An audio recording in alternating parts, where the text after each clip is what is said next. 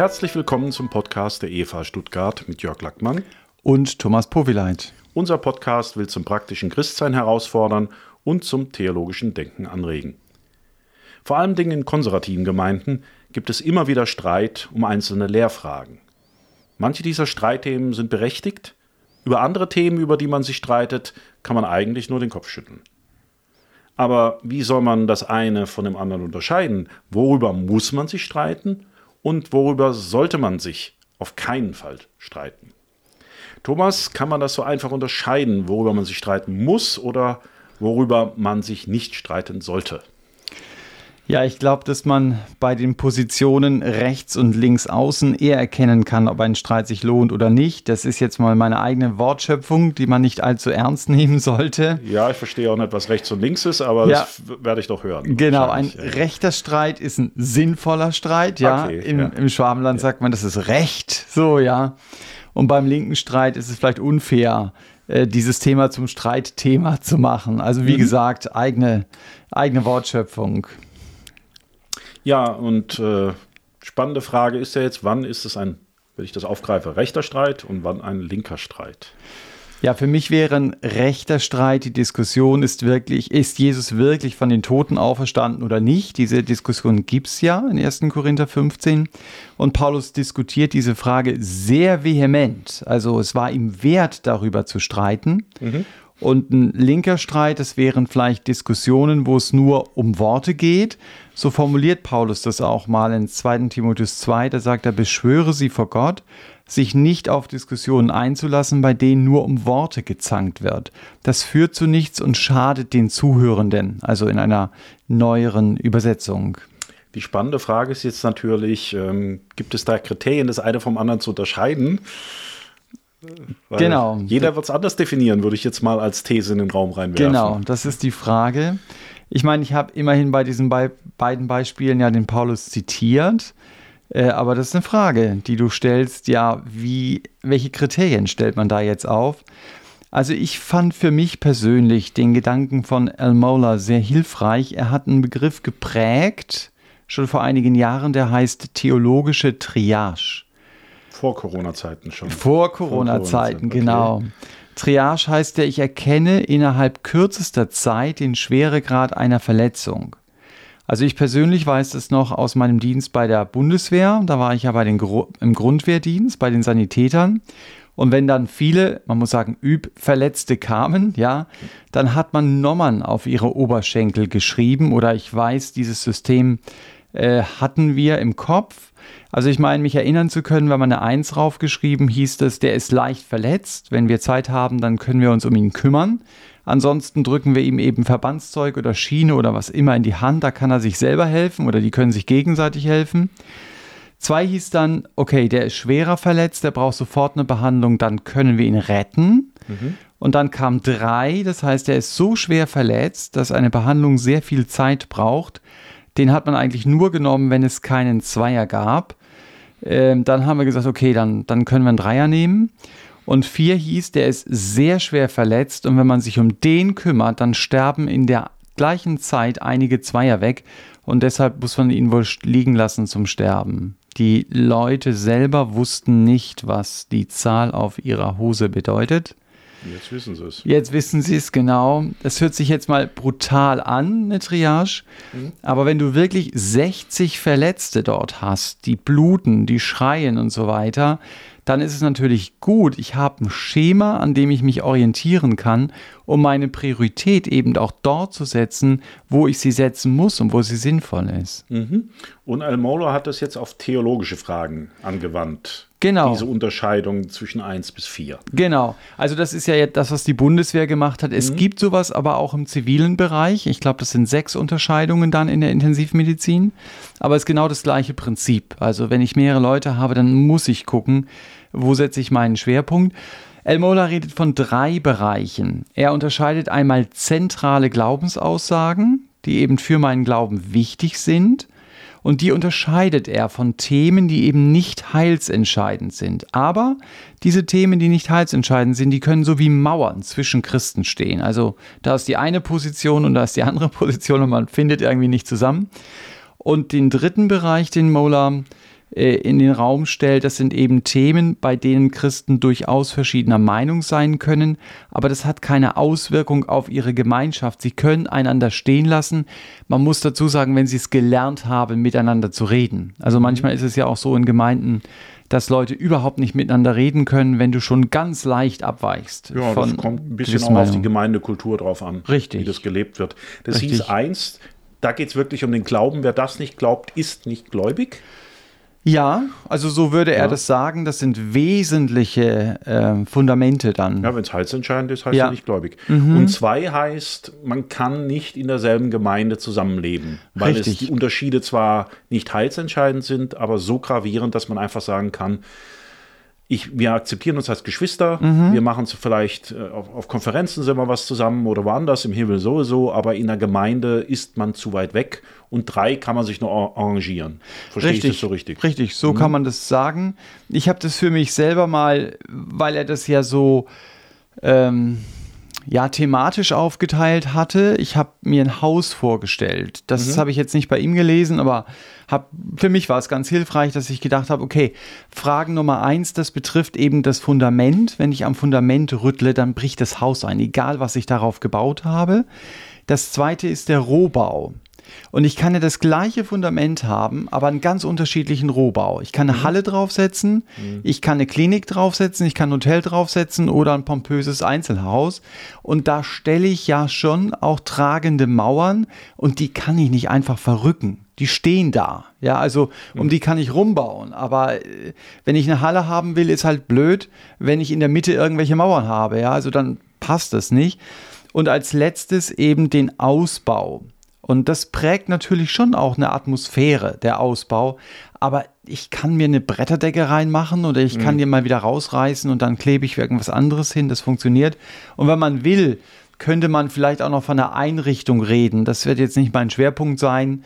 Also ist ja eher dein Bereich, ja, man richtet Sachen ein. Ja, wobei, dann wären wir bei vier Kategorien. Das müsste man dann noch genau. definieren. Also du würdest praktisch die dritte Kategorie nochmal unterteilen in Dinge, die wirklich fast nicht mehr trennen sind, ja, wahrscheinlich. Irgendwie genau, genau. Also könnte man, man machen, wenn man ja, wollte. Mhm. Also ich habe noch ein Buch dazu gelesen äh, von Gavin Ortlund, heißt der. Der hat eigentlich nur das aufgegriffen, was Mohler auch gesagt hat. Und er führt aber nochmal eine vierte Kategorie ein. Er sagt, das sind Fragen, die sind unwichtig für das Evangelium und für den, den Dienst in der Gemeinde. So hat er das deutlich gemacht. Aber muss man vielleicht nicht, machen wir auch nicht zum Gegenstand jetzt unseres Gespräches okay. hier. Aber kann man ja mitdenken. Vielleicht gibt es Leute, die sagen, doch, ich will da noch weiterdenken, dann mhm. könnten sie eine vierte Kategorie haben. Mhm. Die Frage ist jetzt natürlich immer, ähm, was betrifft zum Beispiel das Fundament, was andere Dinge? Mhm. Kannst du da ein paar grundlegende Sachen sagen? Weil ich glaube, das fühlt jede Gemeinde ein bisschen anders. Würde ich jetzt mal... Ja, mh. das schon... Also aber beim Fundament nicht, ja, hoffe ich mal. Es gibt, ja, es kommt drauf an, äh, aus welcher Gemeinderichtung ja, du kommst. Ja. Reden wir mal über das Fundament, ja, genau. über Sachen, die den Glauben betreffen. Ja. ja, also was mir da wichtig ist, ist ein Vers, den der Judas geschrieben hat, also der Bruder des Herrn Jesus. Und er sagt in seinem Brief, kämpft für den, den heiligen, ein für allemal überlieferten Glauben. Also er motiviert mich dafür zu kämpfen.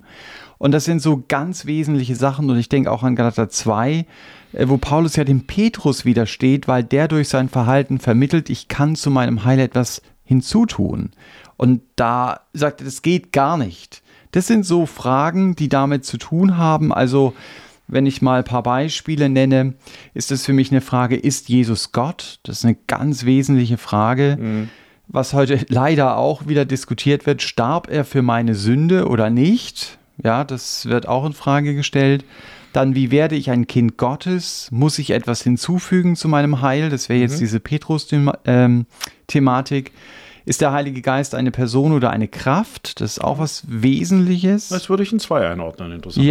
Ja, ich finde, weil, weil es um den Heiligen Geist geht, habe ich's, würde ich es hier mit dazu nehmen. Ja, ja. Ich, ich kenne zum Beispiel ja. einen Christen, der das auf jeden Fall früher mal vertreten hat und der ist auf jeden Fall wiedergeboren. Also wenn mhm. ich sagen würde, kann man gläubig sein, indem man da was Falsches denkt, mhm. würde ich das noch anders machen. Mhm. Aber vielleicht je nachdem, wie man es auch definiert, im, im, ganz, im ganz genauen Sinne. Ja. Genau. Mhm, okay. Also ja, ja. Das sind, das sind Fragen, die halte ich für sehr entscheidend. Mhm. Mhm.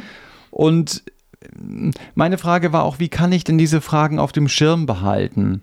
Und ich glaube, da ist schon hilfreich, man liest immer wieder mal auch Dogmatikbücher. Also ich mache das immer wieder mal, dass ich mich mit so wesentlichen Sachen dann auseinandersetze oder eben auch mit klassischen Bekenntnissen der Kirche.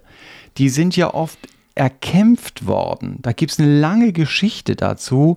Ich denke da ans Apostolikum oder, ja, das klingt dann so, so kompliziert, das Nizeno Konstantinopolitanum, ja, das ist also äh, dann das Ende eines Prozesses, das mit dem Nizänum begann, oder ich denke an Calcedon, ja, oder an, wir haben das hier auch mal schon im Podcast durchgesprochen, gemeinsam für das Evangelium, ist nicht auf dieser Ebene, mhm. aber greift eigentlich auf diese Bekenntnisse zurück, ähm, dass wir also einen Blick bekommen für solche Fragen oder auch die Frage, ist die Bibel Gottes Wort? Da gibt es diese drei Chicago-Erklärungen, wo es hilfreich ist, immer wieder mal auch darin zu lesen und zu gucken, was war den Geschwistern wichtig, die da im Kampf um diese Fragen standen. Also man muss zu diesem Bereich eins sagen, das musst du glauben. Mhm. Also das sind wesentliche Fragen des Glaubens.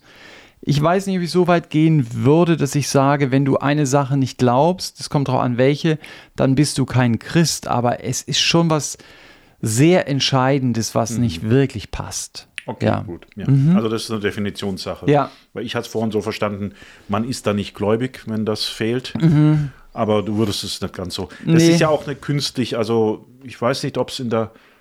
Also in der Bibel gibt es, glaube ich, nicht drei Kategorien, zwei Minimum. Also es gibt schon Sachen, wo man für kämpft, für den mhm. Glauben, und dann gibt es welche, wo man sagt, kümmere dich darum ja. nicht. Also da wird schon eine Unterscheidung gemacht, und ich glaube auch die drei sind sinnvoll, vor allem ja. in der Praxis dann. Ja, ich weil es gibt schon Denkmodell. Es gibt ja. auch schon Sachen, fand ich auch gut, ähm, wo Paulus sagt, das ist mir wichtig, ja. aber ich ziehe das nicht durch bis ins Letzte ja. oder so. Ja. So wichtig ist es mir dann doch nicht, ja. sozusagen. Also Fundament lassen wir, glaube ich, heute mal dann ein bisschen weg. Mhm. Das sind ja so Grundsatzfragen, die leider natürlich immer mehr kommen. Das ja. hätte ich mir vor zwanzig Jahren nicht träumen lassen. Richtig. Dass man das im evangelikalen Bereich wirklich mal diskutieren muss. Ja? Mhm. Aber vielleicht diese Rohbaufragen, also wo einfach tragende Wände sind. Ich habe das letzte Mal gehört, da hat jemand gesagt, ja, das liegt in der D N A dieses Gemeindebundes. Mhm. Mhm. Und meinte damit, das kannst du da nicht verrücken. Wenn du da rangehst, dann, das geht einfach nicht. Ja. Ähm, das war jetzt nichts Heilsentscheidendes, aber das waren eben Mauern, wo man sagt, da brauchst du dann einen, einen Stahlträger, be- bevor du da die Wand rausmachst. Ja. Da muss ein richtiger Umbau her. Das, ab und zu gibt es das mal, mhm. aber es ist sehr selten. Was wären denn so Fragen? Ja, die anderen ist, glaube ich, relativ eindeutig. Jetzt kommen wir, glaube ich, in einen Bereich, wo die Meinungen wahrscheinlich schon immer mehr auseinandergehen ja, werden. Das glaube ich auch.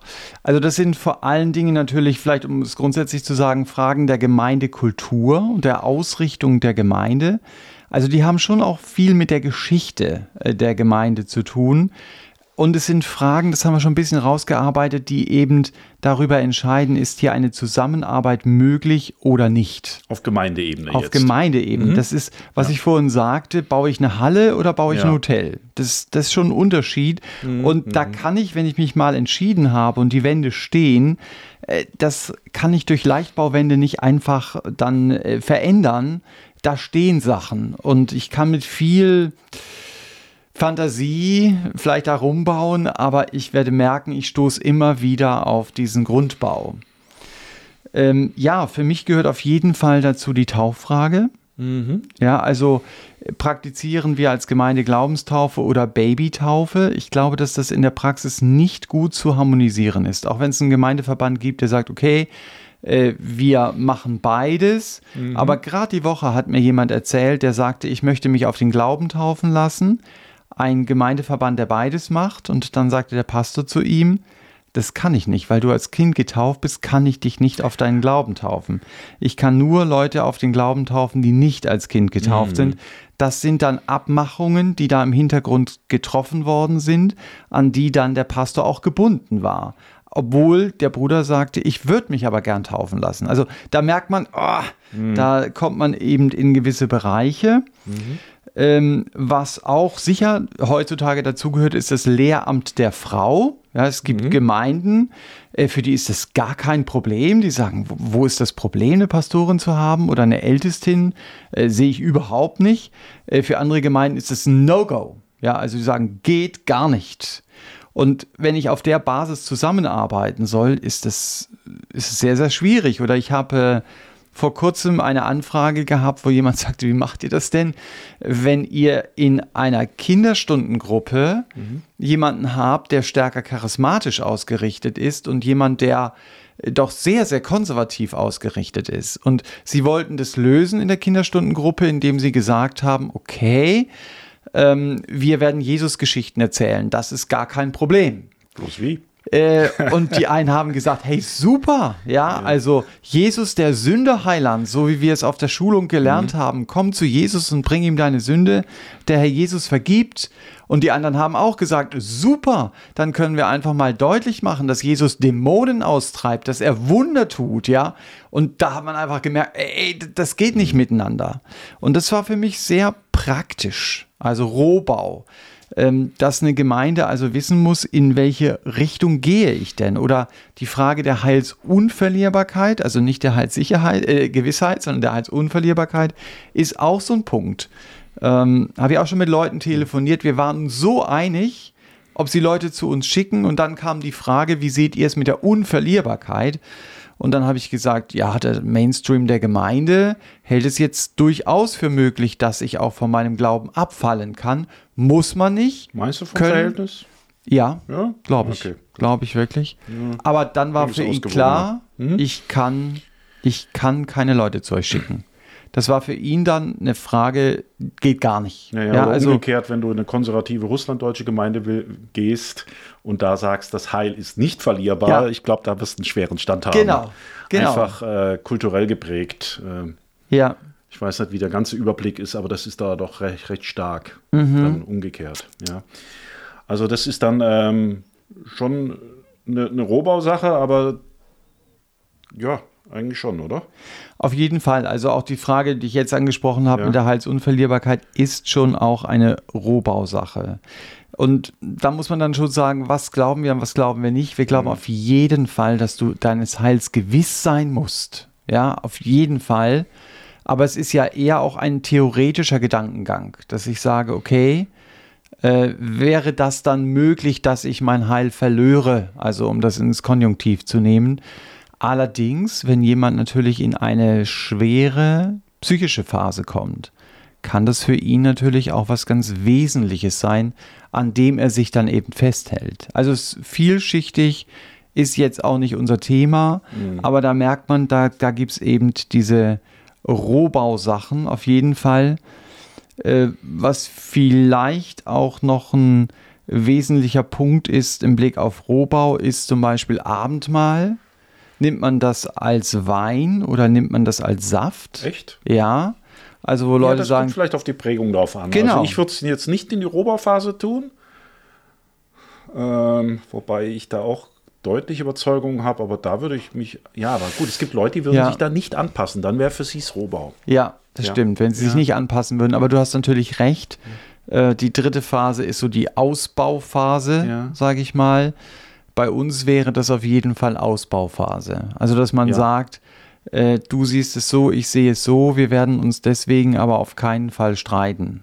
Ja, also so haben wir es auch zum Beispiel nochmal, um es aufzugreifen, bei diesem Thema Heilsunverlierbarkeit gemacht, dass wir gesagt haben, du kannst beides in mhm. der Gemeinde mhm. vertreten, du musst den anderen jetzt nicht versuchen, mhm. äh, zu deiner Seite irgendwie rüberzuziehen, aber wenn beide von Herzen Jesus nachfolgen, mhm.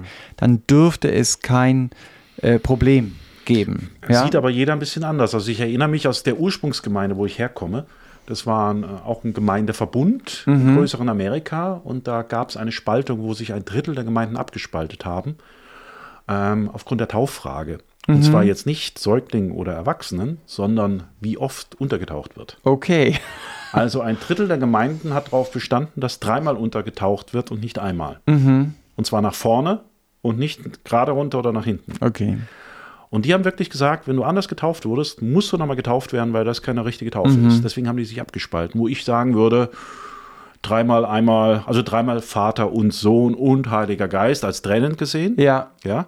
Aber die haben gesagt, nein, das ist jetzt so wichtig, das ist jetzt äh, auf jeden Fall keine Sache, wo wir stehen lassen können. Mhm, ja. Und ich hätte das Gegenteil gesagt. Ich habe gesagt, darüber eine Spaltung machen, finde ich viel zu kleinlich. Ja. Aber äh, so ist das natürlich in Gemeinden, ja. Das, genau. das wird verschieden beurteilt. Ja, also wenn wir jetzt beim Ausbau sind, mhm. vielleicht könnte man auch sagen, das ist ja auch ein spannendes Thema, tragen Frauen ein Kopftuch oder nicht? Ja, ist also bei uns auch eine Frage des Ausbaus. Ja. Also beides darf nebeneinander bestehen bleiben und man versucht nicht, den einen zum anderen rüberzuziehen. Äh, was auch bei uns natürlich äh, Frage des Ausbaus ist, ist, äh, wie ist es eigentlich mit Wundergaben? Sind die nach der Fertigstellung der Bibel zu Ende? Haben die aufgehört? Das ist so der Streit zwischen John MacArthur und äh, Piper, die das sehr verschieden sehen. Aber es muss nicht trennen. Auch die beiden sprechen auf gleichen Konferenzen, ja. Also Wobei wahrscheinlich nicht bei Konferenzen über den Heiligen Geist. Nein, das ist wahrscheinlich da ist es dann wieder.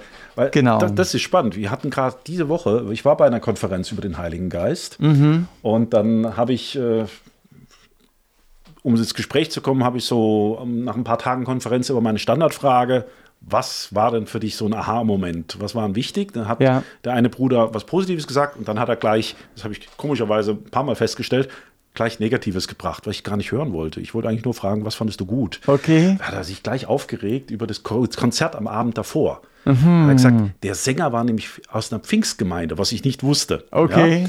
Und da hat er gesagt, am Morgen hat Helge Stademann verkündigt, dass die Sprachengabe immer eine Fremdsprache war und das, was heutzutage, also dass die aufgehört hat nach, ja, ja. und dass heutzutage so unzusammenhängende Sachen, die, also unzusammenhängende Silben, unverständliche, dass das nicht die biblische Sprachenrede ist und am Abend wird ein Pfingstler eingeladen ja. zum Konzert. Das fand er sehr unpassend. Mhm. Da haben wir auch über dieses Konzept geredet. Also okay. ich habe ein ähnliches Konzept gehabt, okay. hat ihn nicht zufriedengestellt. Und inzwischen muss ich sagen, also bei einer Konferenz über den Heiligen Geist, das fand ich dann doch schwierig, so nach mit einem Wochen Nachgang. Mhm. Ja, das mhm. ähm, habe ich dann nachvollziehen können, wobei ich nicht ganz weiß, wie ich da in dem Bereich die Unterschiede von den Pfingstern zu den konservativen Gemeinden da einschätzen. Da kenne mhm. ich mich nicht genug aus bei denen. Mhm. Ja, das war so ein mhm. russlanddeutscher Hintergrund. Ja, aber das ist so, nicht so. Ja. Aber ist klar, ähm, also für den wäre das ein Problem. Ja. Richtig. Und, für ihn äh, war es eine Rohbaufrage auf jeden Fall. Ja. Also auf einer Konferenz fände ich es auch recht unpassend, wenn morgens das eine gesagt wird, abends das andere, finde ich es ein bisschen heikel. Mhm. Ja? Wobei mhm. es wurde ja nicht gesagt. Ich habe es gar nicht gemerkt, zum mhm. Beispiel, weil ich es nicht wusste. Mhm. Ja. Und die Frage ist, ob derjenige das lebt. Also ich glaube, man muss ja, auch aufpassen, ja. das ist aber ein anderes Thema, dass man nicht mit Labeln arbeitet, sondern dass man wirklich schaut, wie praktiziert der Einzelne, um den es geht, manche Dinge auch dann. Das finde ich manchmal wirklich gefährlich. Es gibt Leute, die fragen dich, die haben einen Fragenkatalog im Kopf, das merkst du, und den mhm. arbeiten sie ab. Mhm. Und dann fragen sie dich Etiketten ab. Was mhm. glaubt ihr? Was glaubt ihr da? Was glaubt ihr da? Was glaubt ihr da? Mhm. Und äh, Ich hatte mal, ich kann mich gut an einen Fall erinnern, wo ich da mal versucht habe, die Praxis auch zu erklären. Weil da war eine Vorstellung im Kopf, ja, wenn du das glaubst, dann mhm. muss das in der Praxis raus folgen. Das war aber gar nicht der Fall, mhm. weil derjenige dann in der Praxis das ganz anders gelebt hat, bloß konnte sich der Erste das nicht vorstellen. Mhm. Also wir haben ja auch in bestimmten Bereichen unterschiedliche Auffassungen, mhm. aber manchmal muss ich sagen, sind die halt in der Theorie, in der Praxis sind wir vor den genau denselben ja. Fragestellungen. Ja. Ja, weil ich kann ja auch von außen nicht reingucken, zum Beispiel Erwähnung kann ich nicht reingucken in jemanden von ja, außen. Und dann ist es relativ, also in der Praxis macht es da, es macht Unterschiede, ja, mhm. aber in bestimmten Bereichen macht es keine Unterschiede mehr. Und das finde ich manchmal ein bisschen Wortklauberei dann, mhm. nach zweiten Timotheus, dass Leute sich an Worten festhalten und nicht sehen, wie wird es eigentlich gelebt. Also auch wenn ich, ich glaube, das ist im Podcast klar ja. geworden, wenn mir Lehre und Theologie wichtig ist, aber das so gänzlich losgelöst ha- zu haben von der Praxis, finde ich auch wieder gefährlich. Mhm. Ja. Das muss ich, den Bezug muss ich einfach haben. Ja, einfach nur, weil du das falsche Etikett hast, dann da genau. was zu sagen. Aber das ja. ist ja nochmal noch mal ein Thema für sich. Es geht ja jetzt, wie kann ich äh, mhm. clustern Sachen. Also das war für mich jetzt hilfreich zu sagen, es geht ums Fundament, es geht um den Rohbau, es geht um den Ausbau sozusagen. Ja. Mhm. Und wie würdest du sagen, ähm, da das ja in jeder Gemeinde ein bisschen unterschiedlich beurteilt wird. Mhm. Also in der einen wäre das eine, eine, eine Rohbausache, mhm. in der anderen eine Ausbausache. Was macht man jetzt in der Gemeinde, wenn zum Beispiel irgendeine Umbruchphase ist, neuer Pastor? Ich denke mhm. jetzt gar nicht an uns, ja, ich denke mhm. allgemein. Mhm. Ähm, oder andere Sachen. Wie einigt man sich da, da drauf? Äh, wohl mhm. kaum mit Handabstimmung ja, oder sowas? Oder? Ja, also ich glaube, man muss sich schlussendlich einigen. In, jede Gemeinde hat eine, ein gewisses Gremium. Und dass dann der Leitungskreis, die Ältesten oder was immer dieses Gremium ist, wo das hingehört, das bestimmt ja eine Gemeinde selber, auch sich den Fragen stellen und deutlich machen, ist das für uns eine Rohbaufrage oder ist das für uns eine Ausbaufrage? Und das wird, wie du es auch gesagt hast, in manchen Gemeinden sicher unterschiedlich gehandhabt werden. Also, dass Leute sagen, das ist für uns so wichtig, wie du es am Anfang gesagt hast, gehört zur D N A der Gemeinde. Äh, da würden wir das Erbe der Väter verraten, äh, geht für uns gar nicht.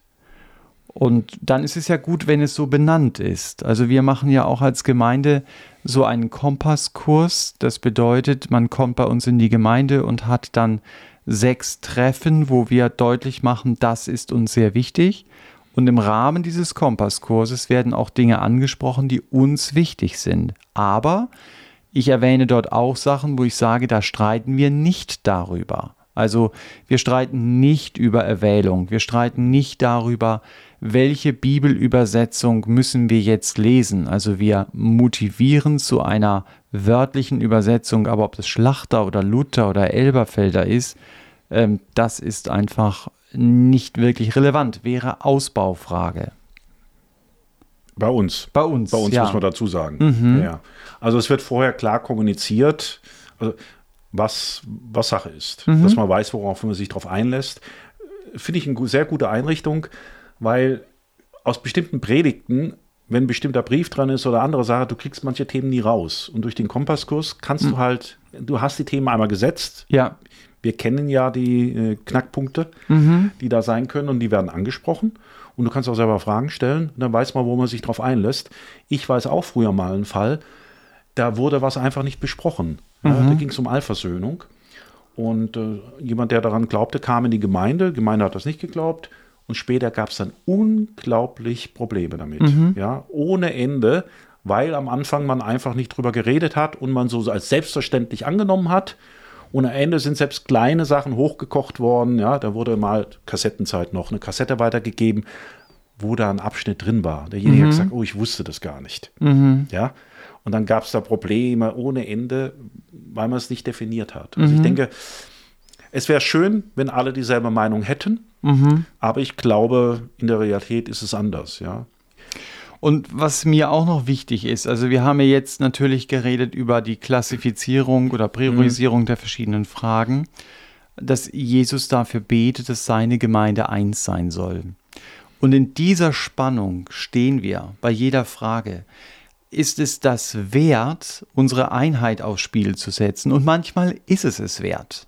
Ja, und manchmal aber auch, oder sehr oft muss man sagen, nicht. Mhm. Also wir stehen immer äh, auf der, auf der einen Seite mit der Einheit und auf der anderen Seite, soll ich sagen, Klarheit oder, oder sowas in der Richtung, also wo man darum kämpft.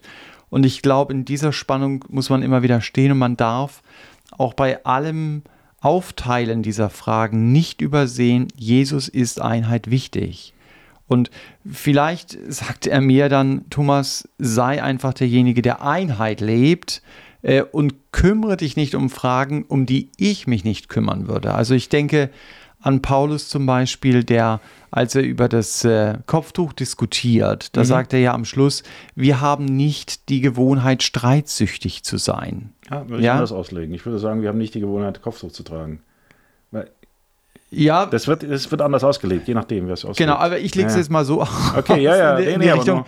Also, um deutlich okay. zu machen, ja.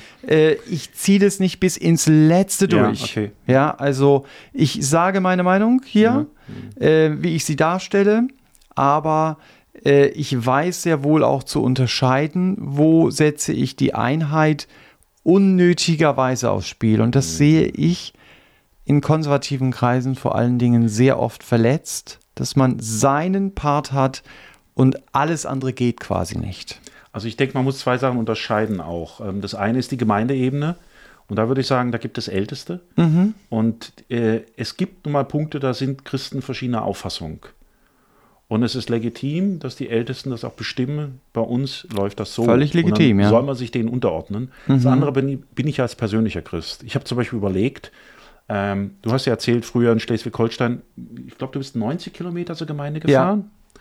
Und wenn ich in so einer Gegend wohne, dann würde ich mir zum Beispiel überlegen, auch in eine Gemeinde zu gehen mit einem lutherischen Pfarrer, mhm. wo die Säuglingstaufe praktiziert ist. Aber, also ich habe mir das mal so durchgespielt, wenn ich in so einem ja. Umfeld bin, ja, wenn da im Nebenort ein gläubiger Pfarrer ist, ja, ja. wenn es akzeptiert würde und ich meine Kinder dann auch großtaufen darf. Mhm. Also wenn es nicht akzeptiert würde, das wäre mir zu viel, aber in so einer Situation würde ich es wieder anders sehen als hier, wo ich im Großraum Stuttgart wohne. Mhm. Also je nachdem, wie auch die Situation ist, würde ich persönlich, jetzt bin ich auf der persönlichen Ebene, nicht mal auf der Gemeindeebene, sagen, okay, das akzeptiere ich jetzt, weil mir die Gemeinschaft vor Ort auch wichtig mhm. ist. Mhm. Und da gehe ich dann persönlich Kompromisse ein. Ich gehe mhm. auch hier in der Gemeinde be- bestimmte Kompromisse mhm. ein, wo ich gesagt habe, okay, die kann ich vor mir, vor Gott verantworten. Mhm. Ja, aus mhm. den und den Gründen. Mhm. Das habe ich mir genau überlegt, als, als wir in die Gemeinde kamen. Ja. Ja. Und dann gibt es Und da gibt es dann auch Punkte, wo ich sage, und das ist ganz wichtig, dass ich meine Überzeugungen habe. Also, dass ich nicht denke, oh, egal, es ist eh alles egal. Nein, es ist nicht. Ich soll meine Überzeugungen haben, aber dass ich mich an manchen Punkten auch zurücknehmen kann und sagen kann, gut, ich weiß, da gibt es auch andere Überzeugungen, ich muss das nicht durchboxen. Und es gibt andere Punkte, wo ich sage, hey, das ist so fundamental, also das gehört zum Fundament, äh, das können wir gar nicht diskutieren. Ja.